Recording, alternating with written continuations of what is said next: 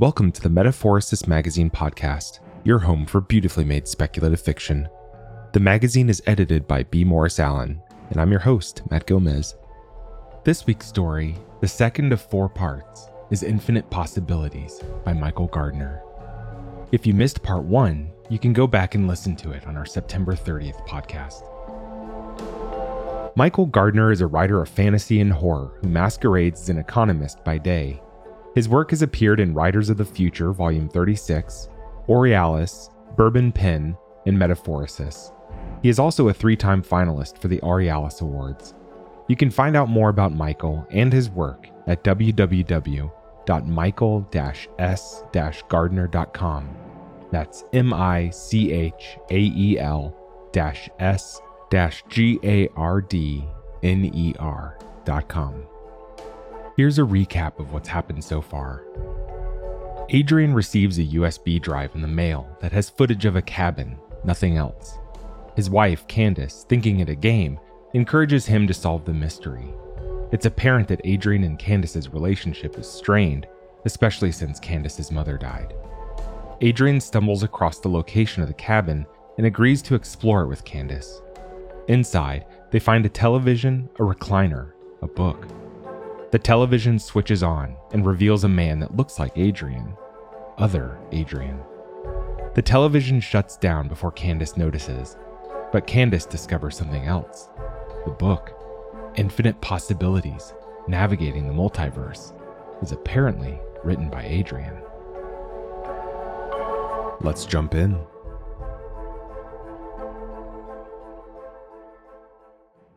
He reads at his workbench in the garage, his tools are neatly packed away, and he's wiped the surface down, but it carries the familiar scent of oil and grease. That scent comforts him, grounds him, as he tries to make sense of the book from the cabin, the book with his name on the front. The multiverse gives life to all possibilities simultaneously. Within it, we find infinite parallel worlds. The fundamentals of these worlds may differ markedly from our own, barely at all, or in some cases, replicate our own world almost exactly. As I write these words, there is another version of me doing the same thing in their world, and another version of me doing something different, perhaps mowing the lawn while the weather remains warm. There also exist versions of me profoundly different someone that communicates telepathically, someone that exists in a non physical state, someone with abilities I can't even fathom. In yet other worlds, I do not exist at all. Adrian stops, closes his eyes, and rubs them with his knuckles. The pressure brings flashes of light into the darkness behind his lids, like lightning streaking across a clouded night sky. Something about the writing, the certainty of it is jarring. He opens his eyes, turns a couple of pages, picks a passage at random. Identification and observation has shown us much, but to truly advance discovery, we need to make contact with other worlds, and then determine the means to traverse them. While some in my profession have argued that this latter step cannot be supported by the laws of physics and mathematics, I would remind them that the multiverse contains all possibilities, including that other worlds are governed by laws different to our own. These worlds may already possess the technology to move from one world to the next. It may be as simple as opening a door and stepping through. As such, I would posit that discovering the means to move between worlds is not a question of how, but when. In the meantime, while we wait for the people with the means to find us, we focus on advances within our power to make. We must meet them halfway. The garage door begins to rise, breaking Adrian's focus. He stretches his neck, turns to find Candace ducking under the door. Her car is parked out front, as usual. She's carrying a plastic bag. You want to take a break for lunch? she says, raising the bags. He can see the outline of takeaway containers through the plastic. He suddenly realizes how hungry he is. Lunch, he says. Already? She glides toward him like she's floating across the garage. She stops next to Adrian, places a hand on his shoulder, a casual gesture, a gesture Adrian is beginning to enjoy again. Yes, it's after one and I'm starving. I thought you might be too, so I grabbed some Thai. You interested? He glances at the open book, then back at Candace, nods. Sure, he says, That sounds nice. So, anything interesting? Any clues about what we do next? He shakes his head. No, not yet. May I? She asks, motioning to the book. He shrugs, and she takes that as agreement. She starts to turn pages with her free hand, rifling them roughly. It makes him wince, but he doesn't say anything. He doesn't like the idea of pages tearing, which he keeps expecting as she flips through them so quickly. He can see she's not really reading, just searching for something to stand out. A signpost that says, Go here next. But he's less and less convinced that that is what this is. What it is instead, he doesn't know. He jumps when Candace slaps the book with her open hand. The sound reverberates around the garage. She grins. What about this? He looks at the pages she's found. Schematics. A plan for some kind of electronic device. He hunches closer, studies it. He turns the page and finds further instructions. He goes back, looks at the materials required. Well, she says. Well, what? You build things. The book has your name on it. Seems like the next step in the game, doesn't it? He builds things, he repeats to himself. It suddenly seems hot in the garage. He can feel the blood pulsing in his temples. The next step for someone like him. He studies the diagram again, and what strikes him as odd is its relative simplicity. Surely, in a book about complex physics, schematics should also be complex. They shouldn't be understood by bus drivers who like to tinker with lawnmowers. And yet he does understand, or enough of it to think he could start building and perhaps fill in any gaps in his knowledge with YouTube. Candace is right. This appears to be made for him. Maybe, he says. He closes the book abruptly, stands. His eyes dart to Candace, who frowns, but she doesn't say anything. Not yet, anyway. We don't want to let the food get cold, do we? he says, forcing a smile. Her frown deepens. I'll come back to this later, he tries. She pauses a beat. Okay, she says. She gives him one last uncertain look, then turns and makes her way into the house. He doesn't follow straight away. He casts an eye toward the book again. Just seeing it lying on his bench is unsettling. The book, the USB, the cabin, what he may or may not have seen on that TV screen. Together they create a cocktail of uneasiness that he suspects might go away if he just let it all be. Yet, as he stares, he realizes he'll come back to it and construct whatever it is he's meant to construct. He tells himself it's because Candace won't let up, but the truth is something else. It's him. He needs to know where this leads.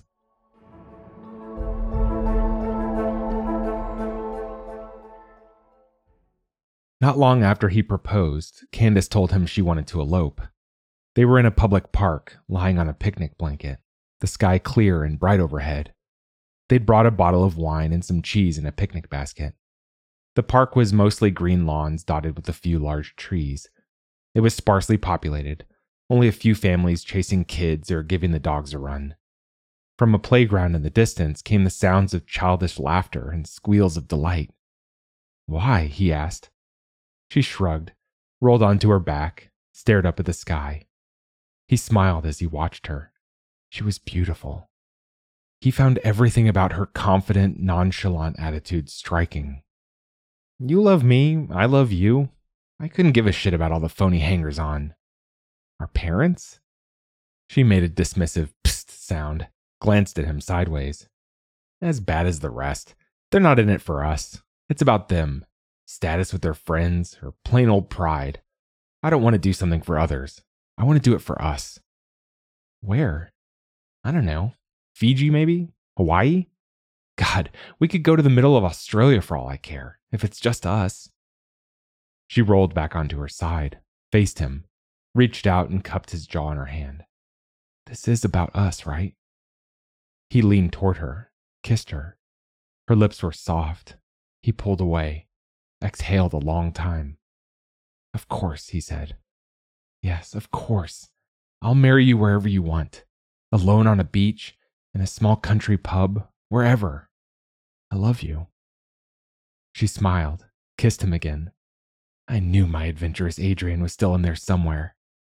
Always, he whispered. She smiled like she didn't believe him. He felt a pang of hurt but didn't say anything. Part of him knew she was right. He wasn't the same as he had been, and yet who was? People grew up, right? One of them had to level out. And if he hadn't, he and Candace would likely have fed off each other, added rocket fuel to rocket fuel, exploded. They married 12 months later, in a church, in front of family and friends. It was a cliche, but it was the happiest day of his life. He knew Candace had only just tolerated it, had done it for him, which he'd appreciated at the time. Yet after, he noticed a subtle change in her, like she'd realized that he wasn't who he purported to be, like he'd broken a promise, not just about the wedding, but about who he was.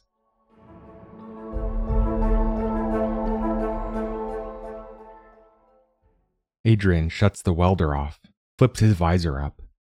His work is rough, but he can see the joins will hold. He's created a metal cube, one foot by one foot by one foot. The top plate is set with hinges so he can access the interior. There are two holes in the casing one for the antenna, one for the control panel, both to be attached later. The instructions tell him that the machine will be powered by an internal battery.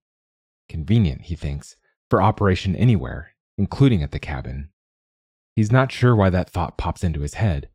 He has no reason to think he needs to return there again. Yet that is what he thinks.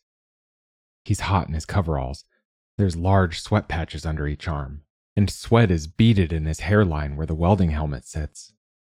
The garage door is wide open, and a gentle breeze pushes hot air around. The scent of ozone and heated metal permeates the air. He removes his helmet and tosses it onto the bench with a thud. He found the materials for the casing at his local hardware store, but he ordered the electronic components online. Most should arrive in a week or so, although the motherboard and power supply unit are coming from overseas, so they'll take longer.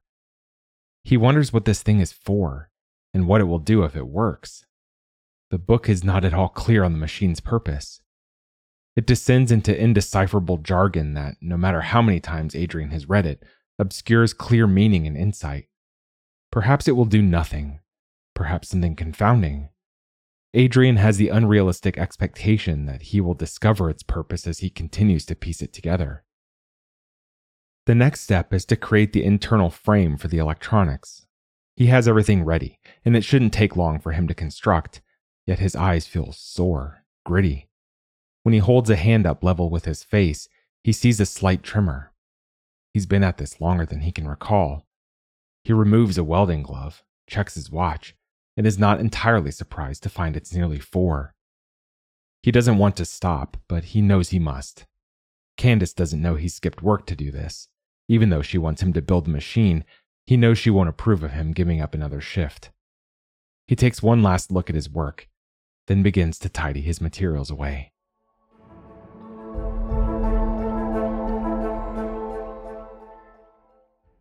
Even after they were married, he continued the fantasy that bus driving was temporary, because that seemed important to Candace, to her vision of him and what he could be. Like most secrets bottled up, it came out at the wrong time, hurt them both. They were having drinks with a couple from Candace's accounting firm, Dan and Jillian. It was a Friday night, and Candace had booked a table at a new bar in the city. They were tucked away at the back of the venue, but they still had to raise their voices to hear each other over the thrum of the music and the crowd. Jillian seemed pleasant enough, but Dan rubbed Adrian the wrong way. Dan's eyes lingered on Candace, only to slide away when an attractive woman passed their table on the way to the bar. Dan didn't even try to hide his lurid gaze from Jillian, who seemed happy to ignore it. What do you do, Adrian? Dan directed at him, before his gaze moved back to the crowd. It was an inevitable question, but when Dan asked it, Adrian felt Candace bristle beside him. I drive buses, he answered took a sip from his beer, placed it back on the table with a clink. Dan looked back, cocked an eyebrow, and at the corners of his mouth, a smirk. Really? How fascinating. Good honest job, eh? It was said with condescension, but Adrian chose to ignore it. Suits me fine. Which should have been the end of it, except Candace jumped in. He's going back to university next semester. He's going to study law, right, Adrian? Tell him. Adrian grimaced, tried not to show his annoyance. Candace didn't seem to notice. She stared at Dan as Dan watched Adrian. Before he could say anything, Dan spoke. The law. Now that's an interesting field of study. Plenty of good jobs in law when you're done, and not just as a lawyer. We have a bunch of good people with a law background in our firm, believe it or not. Candace agreed, started offering a few of her own thoughts on the benefits of a law degree. Adrian had heard it all before. It shouldn't have irked him as much as it did, but it did. In part, it was Dan. The guy was a jerk, but he hated that Candace was so eager to please that arsehole. And perhaps worse, that she seemed ashamed of Adrian.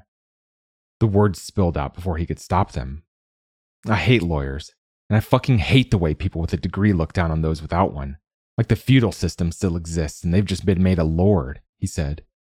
His outburst brought an abrupt end to Dan and Candace's discussion. Jillian and Dan both turned to look at him strangely, Candace's face frozen in shock. I'm sorry, babe, but I like my job. I don't want, he motioned toward Dan, to be like that. Dan straightened in his seat, glared at Adrian through narrowed eyes. He looked like he was about to say something spiteful, but Jillian took his arm and squeezed gently. He closed his mouth, remained quiet. Let's not do this here, Candace said, and shot an awkward smile across the table toward Dan and Jillian. Adrian ignored her. Look, I haven't enrolled in university. I know I said I would, but, he sighed, I've made up my mind. I just hadn't gotten around to telling you. You what? She hissed at him, her mouth a thin, angry line. Didn't seem to me it really affected you, unless you can only love me if I become a corporate crony. Oh, fuck you, she said. Jillian coughed, suggested to Dan that they go get another drink from the bar. No need, Adrian said as he pushed his chair back and stood. Time for me to get to bed. I have a big day tomorrow. You know, driving the bus. He walked out before anyone could stop him. The truth was, he was pissed at Candace and himself. He had enjoyed physics when they first met, had done a few undergraduate courses in astrophysics, was thinking seriously about majoring in it. Candace had thought that too niche, too likely to end with a career in academia. Something Adrian had thought sounded okay, but Candace had grander plans. She convinced him he needed to pursue study that led to a job that paid well, that had options for career advancement. At that time, all he wanted to do was impress her, so he tried it her way. But nothing stuck. He enrolled in the courses she suggested, tried them, and failed them. He hated them. Instead of leading to a career with money at the end, it led to the accumulation of student debt.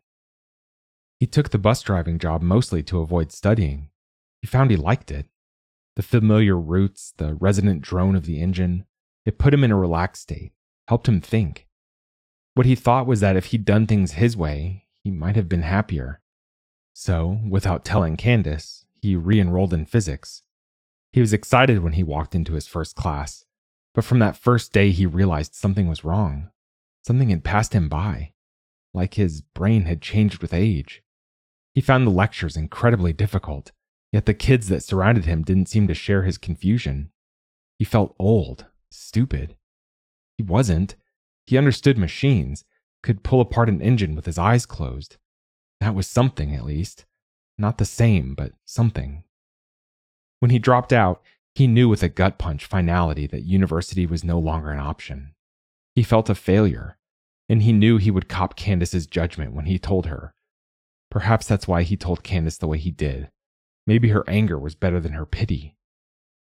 They fought when Candace got home, fought as hard as they had since they'd married. They made up a few days later anyway, but things changed. Candace talked less and less about her job, about office politics, about annoying clients. She still invited Adrian to drinks with friends and colleagues from time to time, but Adrian declined more readily, and Candace seemed happy to accept that. He initially thought the confrontation had been good for them, helped set some boundaries, but in time he found that being separated from such a large part of Candace's life began to feel as if he were floating in one bubble, and Candace another.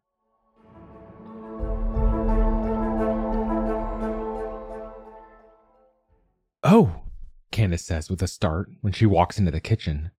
She raises a hand to her chest, stops. Adrian's sitting at the bench, drinking a glass of water. He feels fresh, clean, his hair still wet from his shower. I thought you'd still be at work, she says, appraising him with curiosity. Just a short shift today, he lies, keeps his face neutral. She used the front door for once, so he knows she hasn't seen the machine casing. He's both pleased and disappointed. Candace finally moves again, tosses the mail onto the bench. How was your day? he asks, perfunctorily. He picks up the envelopes, rifles through them. Busy. She drops her handbag onto the floor near the fridge, sighs. But it's good to be finished and not have to think about work for a couple of days. He looks at her confused, then realizes it's Friday. He forgets sometimes, working shifts. The days tend to blur. I was going to head out with Jenny and the girls tonight. I think some of the husbands are coming along. Do you want to join us? He shakes his head. No, I'm good. She doesn't look surprised or disappointed. Next time, she says, moving toward the back of the house. He refocuses on the mail, mostly bills. But then, another plain white envelope, his name typed in capital letters, a small bulge. He swallows. There's leftover quiche in the fridge, Candace calls out from their bedroom. Yeah, thanks, he says, distracted. He tears open the letter, upends it in his hand. Another USB. His laptop is still where he left it on the bench. He grabs it, powers it up. From down the hall, he hears a sliding door open, close. The shower starts to run. He can hear Candace humming over the patter of water. He plugs in the USB. This time doesn't bother with antivirus or turning off the Wi Fi. He just opens it and plays the video file. At first, it's just the hut again, standing alone amongst the canola. Another sunny day. He knows it's not the same sunny day because there's a trail cut through the crop.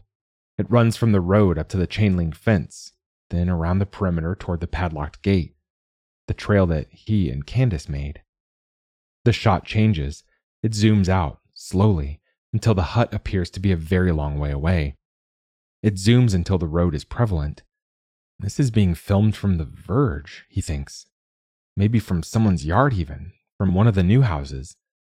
There's a distant drone, which rises in volume, like a symphony reaching a crescendo. A blur of white fills the screen, a blur that the camera follows until it resolves into the image of a bus, the number 33, his bus. He wonders if he's driving it. The bus doesn't slow, it eases around the gentle bend without braking, the sound changing pitch as it disappears from view. The shot ends abruptly, is replaced with an image of an apartment building. It's about eight stories high, not new, but not old. Gray, unexciting architecture.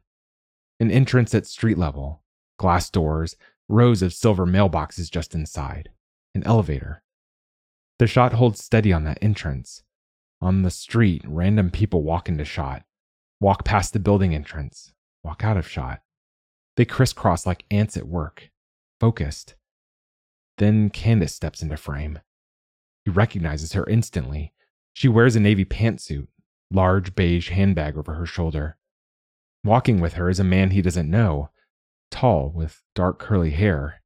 They walk in unison, not too close, not too far apart. They veer toward the entrance of the apartment building, stop. He opens the door, holds it for her as she steps inside. They approach the elevators. She presses a button. They wait. When the doors open, they slip inside, turn, stand close at the back of the elevator. He thinks he sees a smile on her face as the doors close, but he can't be sure. Then she's gone. Adrian's stomach is a hard, tight knot. It feels uncomfortably full, like he's been chewing paper, swallowing it down until it's formed a wet, pulpy mass. The video returns to the hut. An overcast day now.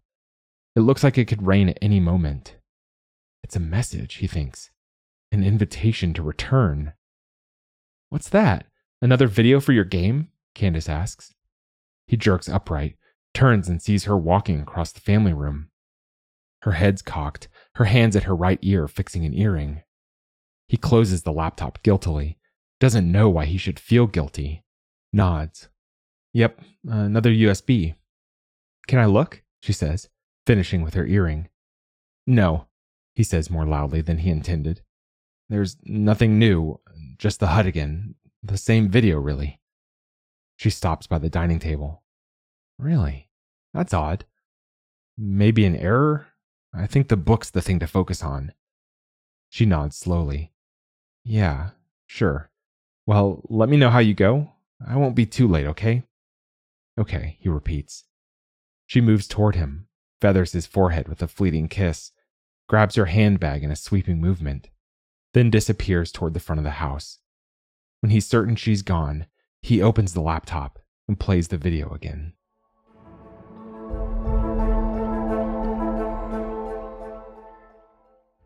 They'd been married three years when he asked her about that night in Thailand. They were renting at the time, an apartment in the city, close to her work. It was too expensive and very small. The furniture was cheap IKEA, Gumtree seconds, that sort of thing. He was sitting on the couch rubbing his fingertips over the velvety material of the arm. He didn't recall buying the couch or going with Candace to pick it up from someone's garage. So, how did she get this back to the building, let alone up three flights of stairs to their apartment? She sat next to him, feet curled under her, watching a movie he recognized but couldn't place, one with Tom Hanks in it. Something earnest. Weren't they all? Do you ever think about Mike? He'd blurted out. She turned slowly, looked at him in a way that suggested she'd just woken from a deep sleep. She cocked her head to the left. Who? Mike, that guy from Thailand, the couple we met, and like a car spluttering on an empty tank of fuel, he ran out of words. She watched him for a moment, bemused. Then she smiled. Or was it a smirk? Mike, she said, like she was tasting the word on her lips. Mike. I must admit, I'd forgotten that was even his name. She returned her attention to the movie. For a second, he thought that might be it. I thought we agreed never to talk about it, that it was a one time thing, she said, still staring ahead. It was, he jumped in quickly. I mean, we did. I'm sorry. I don't know why I was thinking about it. It just popped into my head. Do you think about her? she asked, glancing at him. What was her name again? I can't remember. He grimaced. Me neither. And she laughed, a genuine laugh that rolled through her whole body. She grabbed the cushion from behind her back and hit him playfully with it. You liar. It was Taylor. He couldn't help but laugh, too. He nodded. Ah, yes. Now I remember. She picked up the remote, muted the television, slid across the couch, and wiggled her way under his arm. What's up? Why are you asking about this after all this time? I don't know, he said, as she rested her head on his chest. Do you regret it? she asked. Do you? I don't feel that strongly. It was something that happened. Oh, he said, squeezing her shoulder. So, it was okay? She stifled a laugh. Is that what's bugging you? How it was? She placed her hand on his thigh. He swallowed, felt something stir. Well, mister, truth is, he was rubbish. Really, he said, his voice a rasp as she began to rub his leg, moving in circles, moving higher. Really, she whispered into his chest. He had no idea what he was doing. So if I regret anything, it was that I wasted myself on him when I could have had the good stuff next door with you. He smiled at that. What about you and Taylor? Was that okay? Nah, he said quickly. It was awkward as hell. I didn't feel comfortable at all. It was more like a chore than something to enjoy. Which was a lie, but he couldn't tell her the truth now. He wondered if she was lying as well. Good, she said. She undid the button on his pants, slipped her hand inside. I don't know about you, but I think I've seen this movie. What about we go to bed, erase bad memories? As they made love, his thoughts strayed to his night with Taylor. When he came, the power of his orgasm surprised him, just like back then. He rolled aside, breathing heavily, racked with guilt. Candace snuggled up close to him, and he lay there, unable to say anything or move, still hoping Candace had lied to him earlier. But he had the feeling she hadn't, which left him where, exactly?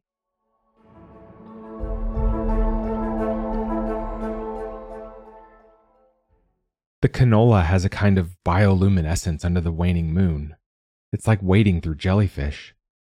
Adrian reaches the chain link fence, hooks his fingers through, squints, but the features of the cabin are unclear in the dark. When he left the house, he initially decided to go to the city to find Candace, but he quickly realized he didn't know where to look for her. And what would he do if he did find her? Confront her? Probably not.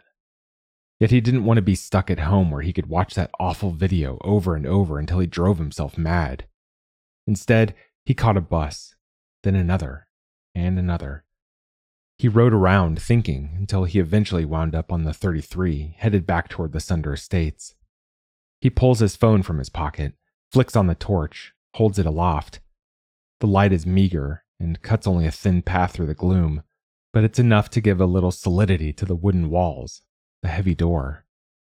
It looks uninviting. Maybe he should just go. There'd be no shame in that, he thinks. Yet he moves anyway, around the perimeter of the fence toward the gate. It's an effort to squeeze through the gap on his own, but he does. When he steps up onto the deck, he raises a fist as if to knock at the cabin door, but he catches himself, lowers his hand slowly. He has the feeling again that he's not alone, a sense that someone is on the other side of the door, waiting, watching. The night is quiet. He has to listen hard to pick up the swish of canola plants in the breeze, a few insects buzzing, the soft drone of traffic far away. He shakes off the jitters, forces them down so his conscious brain can take control. He places a hand on the door handle, turns and pushes.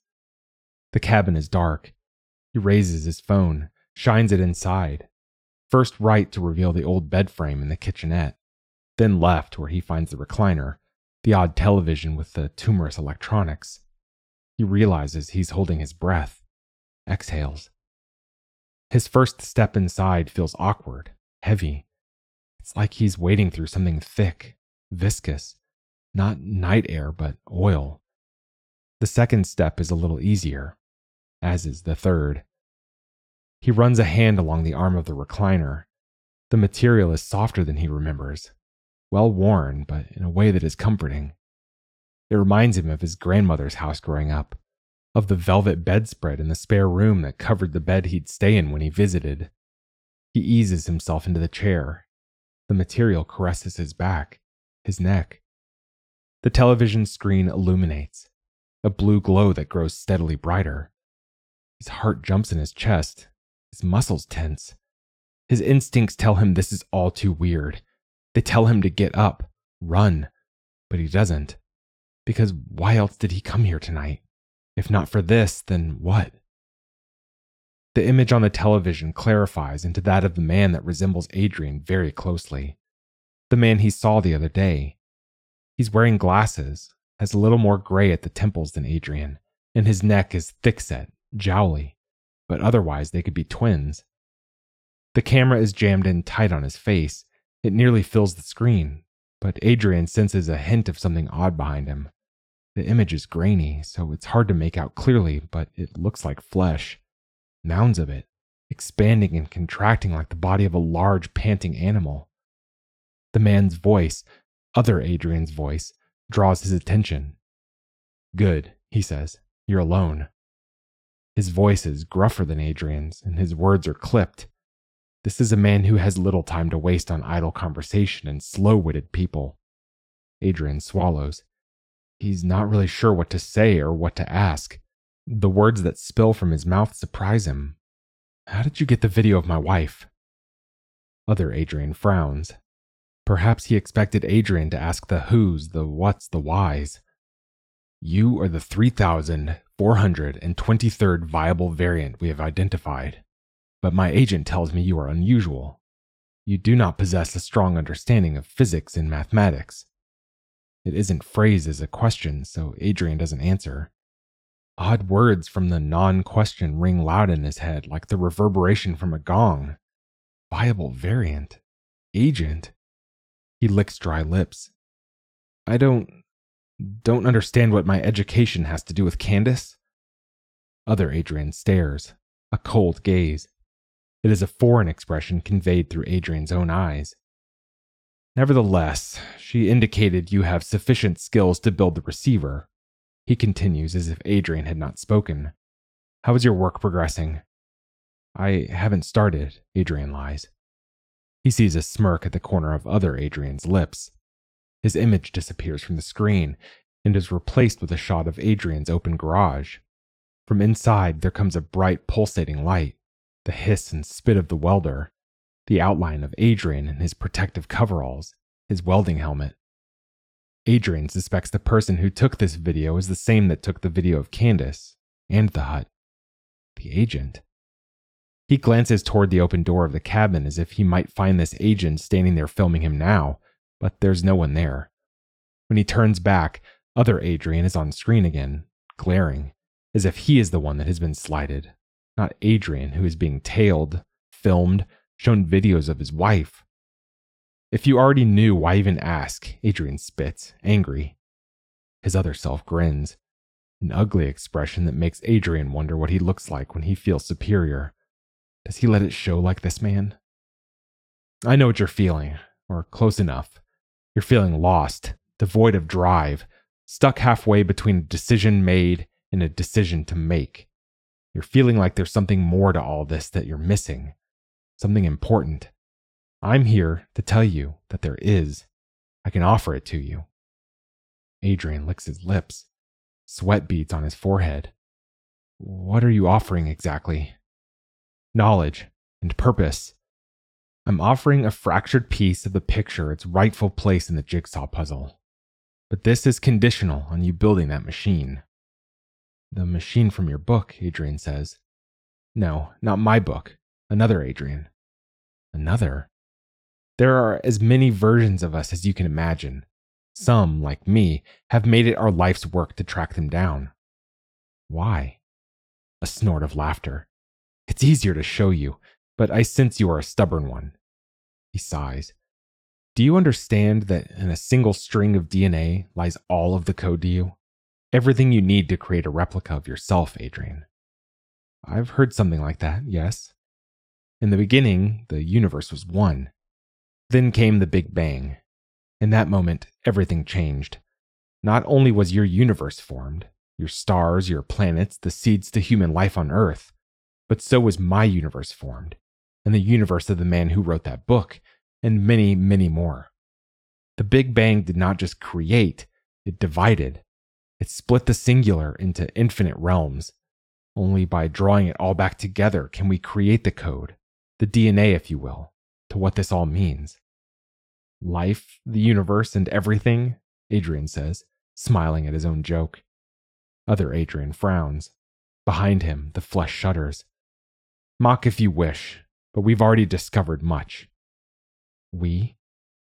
Of the viable variants I have located, 694 have already joined me here, adding their knowledge to mine. This has given us some staggering insights. Our findings have been shared in my world and developed into new medicines and treatments, which have allowed us to lengthen natural human lives. In my world, the average person is expected to live well beyond 200 years. 200? Adrian repeats, eyes wide. That seems ludicrous. And yet, isn't talking to himself on a television ludicrous? That is just one of the discoveries we have made. A modest beginning, there is much more to do. But I don't understand how I can help you. You said it yourself. I have no knowledge of physics and mathematics, he says, a hint of sarcasm in his tone. Every Adrian is unique. Your experiences will help build our collective knowledge. I can show you how special you are. Adrian licks his lips, processing. All I have to do is build the machine? Other Adrian nods, tight lipped. Adrian senses something not said. There is more to it than just a machine, but he doesn't probe. And what if I don't want to go further? Other Adrian sighs. I can only make an offer. It is up to you whether to accept or not. But I would ask you this. While you think about what I have said, continue to build. When you are done, return with your questions. If you are satisfied with my answers, then we will use your machine to bring you across to my world. And if I'm not, I stay here? The man gives a curt nod. Ordinarily, Adrian doesn't think he'd be tempted by such uncertainty, but one thing other Adrian says is right. He feels lost, stuck between places, and that video of Candace has set him spinning. Okay, I'll keep an open mind. I'll continue to build. Excellent. My agent will be in touch.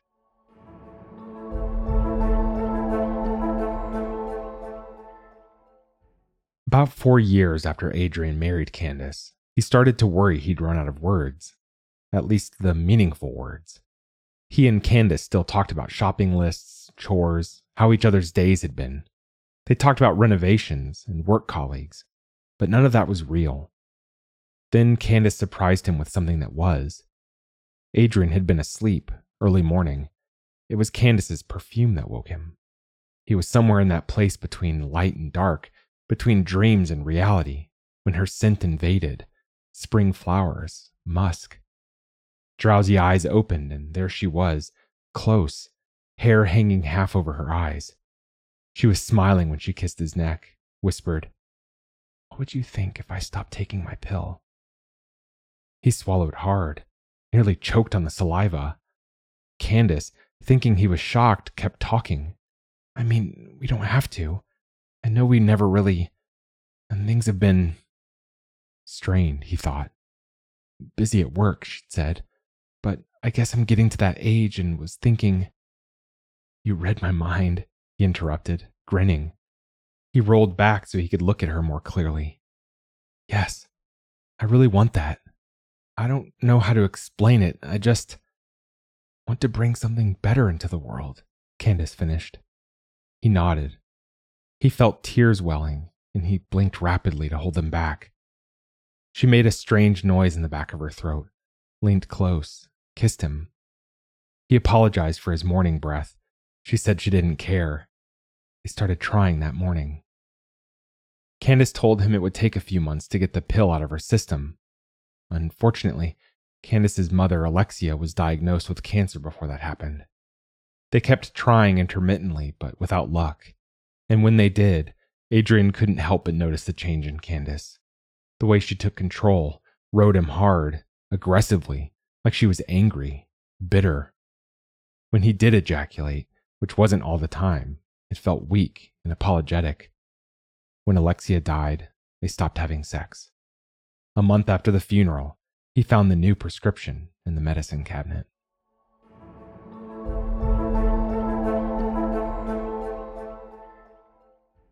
As Adrian finishes installing the battery in the machine, he hears Candace's car. He looks up to see it turn into the drive. He takes a deep breath, exhales loudly. He doesn't know what to feel around her at the moment. The silence when she cuts the engine is deafening.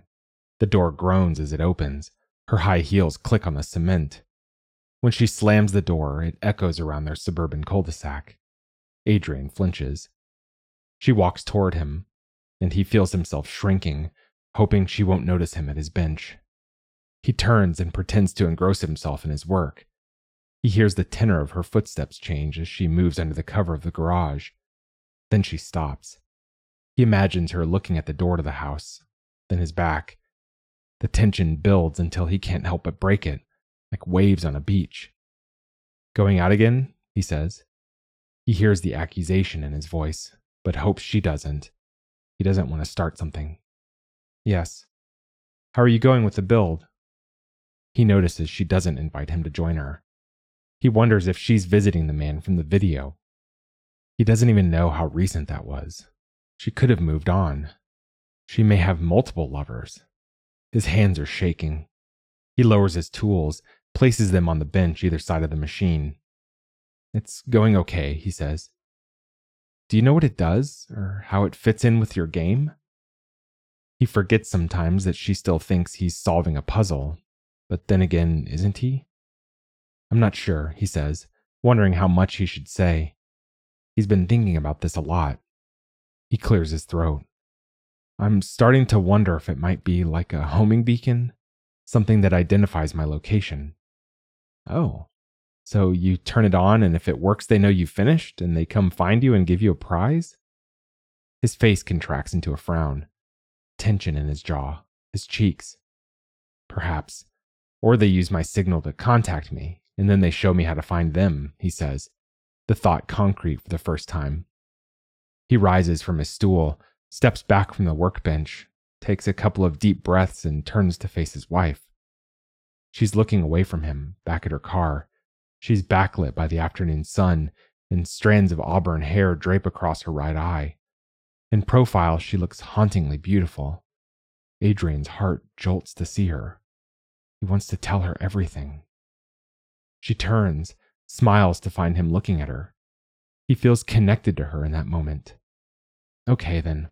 Well, I won't hold you up. I'm just going to change you to some jeans and then I'll get out of your hair, she says, before moving again. He watches her walk toward the door. Then she disappears inside. He wants to call after her, but can't. He wants to share his burden with her, but can't. He follows her inside, hesitates by the kitchen. He can see the hall, but can't will his legs to move him there. He collapses more than sits at the kitchen bench, puts his head in his shaking hands, waits. When she returns five minutes later, she doesn't really notice his state. She calls out a brusque farewell and then is gone. Before he hears her car start, his phone dings. He lifts his head from his hands. It feels heavy, like a bowling ball. His phone is where he left it, just by the box of tissues on the bench. It might be Candace texting, I love you. She does that sometimes. But it's not. It's an email from an address he doesn't recognize redhead22 at gmail.com. He normally wouldn't open it, but the subject line grabs his attention. I can give you answers about the cabin.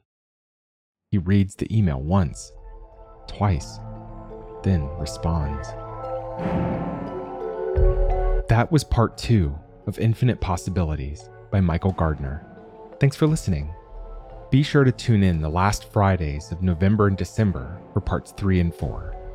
If you enjoyed this episode, we'd love it if you'd leave us a five star review on Apple Podcasts, Spotify, or whatever platform you listen to us on.